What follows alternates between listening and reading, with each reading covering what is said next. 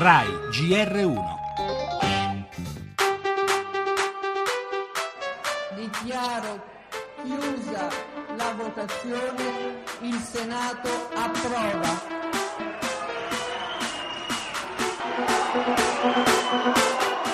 Una buona legge elettorale, grazie anche al ruolo delle opposizioni, al fatto che le regole le abbiamo scritte insieme anche alle opposizioni. Questa è una legge elettorale che garantirà di non dover più fare accordi o, o inciuci in futuro. Io credo che si debba partire dal Partito Democratico, abbiamo la consapevolezza della nostra responsabilità. Abbiamo condiviso alcuni criteri, il prossimo Presidente della Repubblica dovrà avere il massimo consenso possibile. Tentiamo di chiudere al più presto e su questo c'è una condivisione.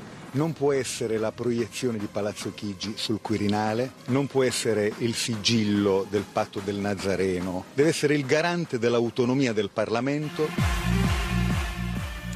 Scelte condivise, tempi rapidi, sono mosse interlocutorie nella partita a scacchi che porterà all'elezione del nuovo Presidente della Repubblica. Dalle consultazioni nessun nome, ma un identikit. Al Quirinale andrà un politico e non un tecnico. Per il resto però i partiti tengono le carte ben coperte. Abbiamo sentito nell'ordine Guerini del PD, Brunetta di Forza Italia, Vendola di Sel. Domani si aprono i giochi con il primo scrutinio, anche se molto probabilmente si comincerà a fare sul serio soltanto da sabato, quando il quorum scenderà a 505 voti. Intanto la nuova legge elettorale vede la luce al Senato, pur tra i fischi e le urla in aula che abbiamo sentito in apertura, e a rendere rovente una settimana politica già di per sé calda, l'ennesimo caso tra i 5 Stelle. Nove deputati abbandonano il movimento e quando in serata uno di loro, Walter Rizzetto, ha raggiunto la sede del PD per un colloquio con Renzi, un gruppo di militanti grillini lo ha accolto così. Venduto! Venduto! Venduto! Venduto! Venduto!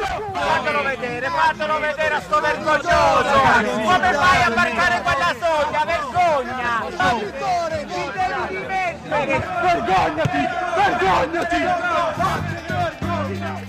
Questa mattina in primissimo piano nel GR1 delle 8 anche la cronaca. Poche ore fa 28 arresti nell'inchiesta su un presunto traffico di droga in relazione all'indagine sulla cosiddetta Dama Bianca, l'ex modella fermata a Fiumicino con 24 kg di cocaina, che in passato aveva viaggiato su voli di Stato con l'allora Premier Berlusconi. Ma c'è anche il blitz all'alba dei carabinieri contro l'andrangheta in tutto il nord Italia, centinaia gli arresti. Gli esteri nasce il nuovo governo Tsipras, alle finanze un economista anti-troica, intanto si inasprisce lo scontro con la Germania sul debito di Atene.